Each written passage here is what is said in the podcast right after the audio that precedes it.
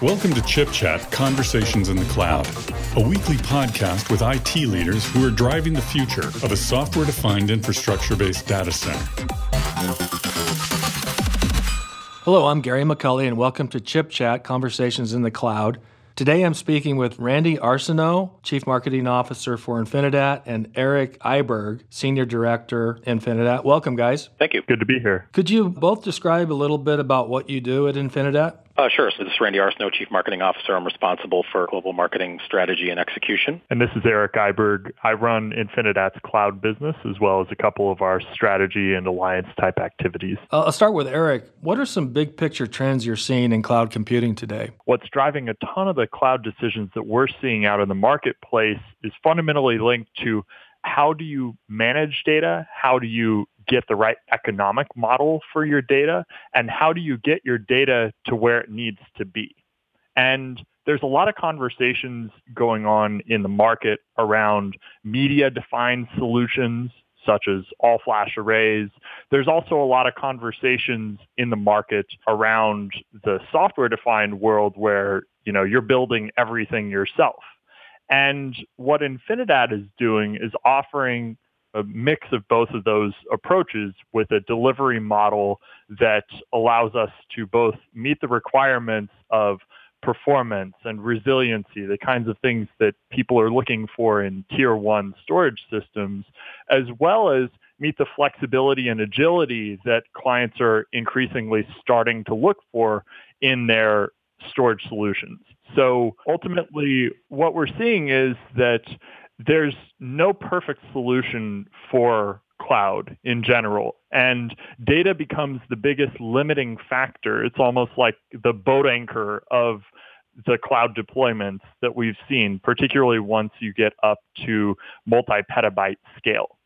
So the conversations we have are all about how you can reduce the risk, how you can increase the performance, how you can improve the economic aspects of solutions for cloud data. A couple of your products seem to be addressing these trends Infinibox and Infinibox F6000. Talk a little bit about those. Sure. So the Infinidat solutions portfolio, and it goes beyond just a single product or a single category of solutions, is really all about helping clients get value out of their data. And fundamentally, what we see is that there's a new architecture that clients need to consider as they're looking to solve these kinds of core challenges with their cloud computing deployments. And we call our approach to that architecture hyper storage. And hyper storage, which is the DNA of the Infinidat architecture as deployed in Infinibox, as manifested in our software, is all about solving the problems of storage at the next level of scale. So we talk about multi tens of petabytes of storage and all the challenges that come with that, including the economics of data. That's a critical one. Being able to blend the right media types so that you can get the best economic profile as well as get the maximum performance and maximum resiliency. And fundamentally, it's also all about being able to deliver the business model that allows cloud clients to capitalize on that technology. So it's reliability greater than monolithic storage arrays, it's performance greater than all flash arrays, it's an efficiency level that exceeds the capabilities of hyperscale solutions. And of course, all of that has to be delivered in a simple, easy to consume package so we've designed the Infinibox storage platforms to be simpler than hyper-converged infrastructure. What makes hyper storage a different category from other emerging storage technologies like, for example, all flash arrays or hyper-converged systems? It's a question of scale, but it's also, to amplify something Eric said earlier as well, there's also a critical economic element to this, right? So if you look at, for instance, all flash array products, they are typically based on architectures which are, you know, relatively mature, and we say that somewhat euphemistically. They've been around for quite some time. The all-flash array vendors are using more of a brute force approach where they are applying whatever is the then fastest form factor density performance media available behind that existing architecture without fundamentally adapting the architecture itself. Our approach has been to kind of flip that on its head and develop an architecture instead that's media independent. So it's designed specifically to exploit whatever is the most sensible, operationally sound medium available. So in our case, we use flash. We use lots of NAND flash in the system. We also use a very high capacity DRAM tier.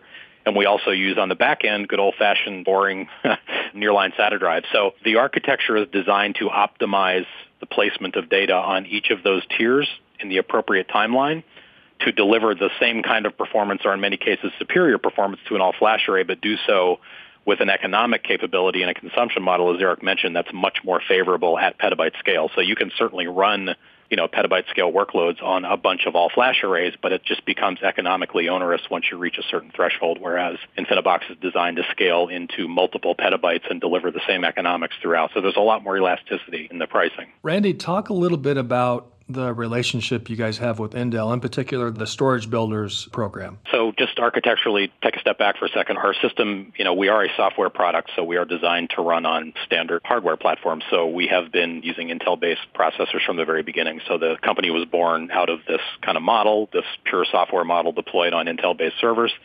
And we've had a very close relationship with Intel working on using hardware accelerated performance optimizations on chip. We're doing some interesting things on the storage controller side. So our philosophy is anytime we can intelligently offload compute or offload some specific function or role to purpose-built solutions that come from Intel, that benefits us certainly and it benefits our clients, right? Because it allows us to focus on what we know best, which is the core storage architecture. So we can develop the world's most sophisticated scalar high performance storage operating system by exploiting the powerful capabilities that are delivered by Intel. So it's a pretty natural partnership and we were one of the early companies to participate in the storage builders program and Eric is involved in the alliance function with Intel as well so he can add some color. But we've had a very productive relationship with Intel. Uh, we're very excited about things that are coming in the future in terms of some of the new on-chip capabilities and controller technology. So we're very enthusiastic and very bullish on, on where Intel's going. We're, we're happy to be part of the program. Yeah, I'd highlight that the deep learning that occurs within the system to get the data to the right place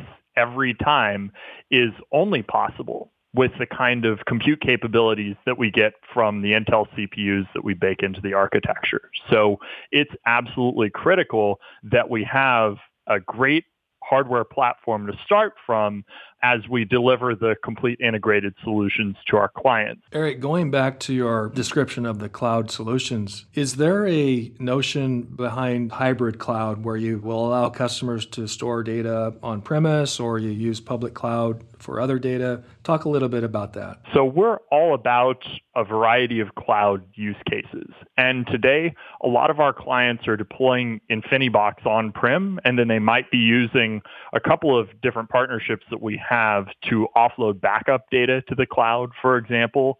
However, we also have some really exciting research activities going on right now on enabling InfiniDAT technology on both ends of that link, so to speak, so that you can have an InfiniDAT system that's running in your data center and an InfiniDAT system that it talks to that's adjacent to large scale public cloud. So you get all the benefits of our large scale consolidation, you get all our economic advantages, yet at the same time, you get the burstability out to the public cloud compute layer, which is where we think it usually makes the most sense for most enterprise hybrid cloud deployment. You want that expandability from a compute perspective. The storage, however, just the cost of moving that data back and forth, especially when you consider the costs coming out of the public cloud, often make that a very, very challenging proposition with today's technologies. And our efforts in that area in particular, we think will unlock a significantly better economic model for clients interested in hybrid cloud. Yeah, and I would just add, interestingly, that's kind of a bit of the origin story of InfiniDAT. It was born out of the challenges faced specifically in genomic research. As the sequencing technology advanced, it became much more cost effective because at the same time the sequencing technology was advancing and the research population was spreading, the cost of cloud compute was also dramatically going down. So you could now more viably burst these genomic sequencing workloads into the cloud and use elastic compute very economically. The problem was the operational data sets and the working sets became so large as they started to reach kind of petabyte scale the movement of data in and out of the cloud and around the cloud, the data itself became the gating factor, not the compute, and it was becoming a real economic problem. So that was kind of the kernel of the idea that became Infinidat. Well, this is great information. Randy, for our listeners, where can they go to learn more about Infinidat and the products you guys offer? Well, certainly uh, our website, infinidat.com, has a lot of information on the solution and the market space that we're dealing with. We also do lots of events, and we're also pretty active in a lot of development forums and social media, of course. Follow us on Twitter and Instagram and Facebook as well, and LinkedIn. The handle is at Infinidat? It is. That's great. Thanks, Randy and Eric, for spending time with us today, and best wishes to Infinidat. Thanks very much. Thank you.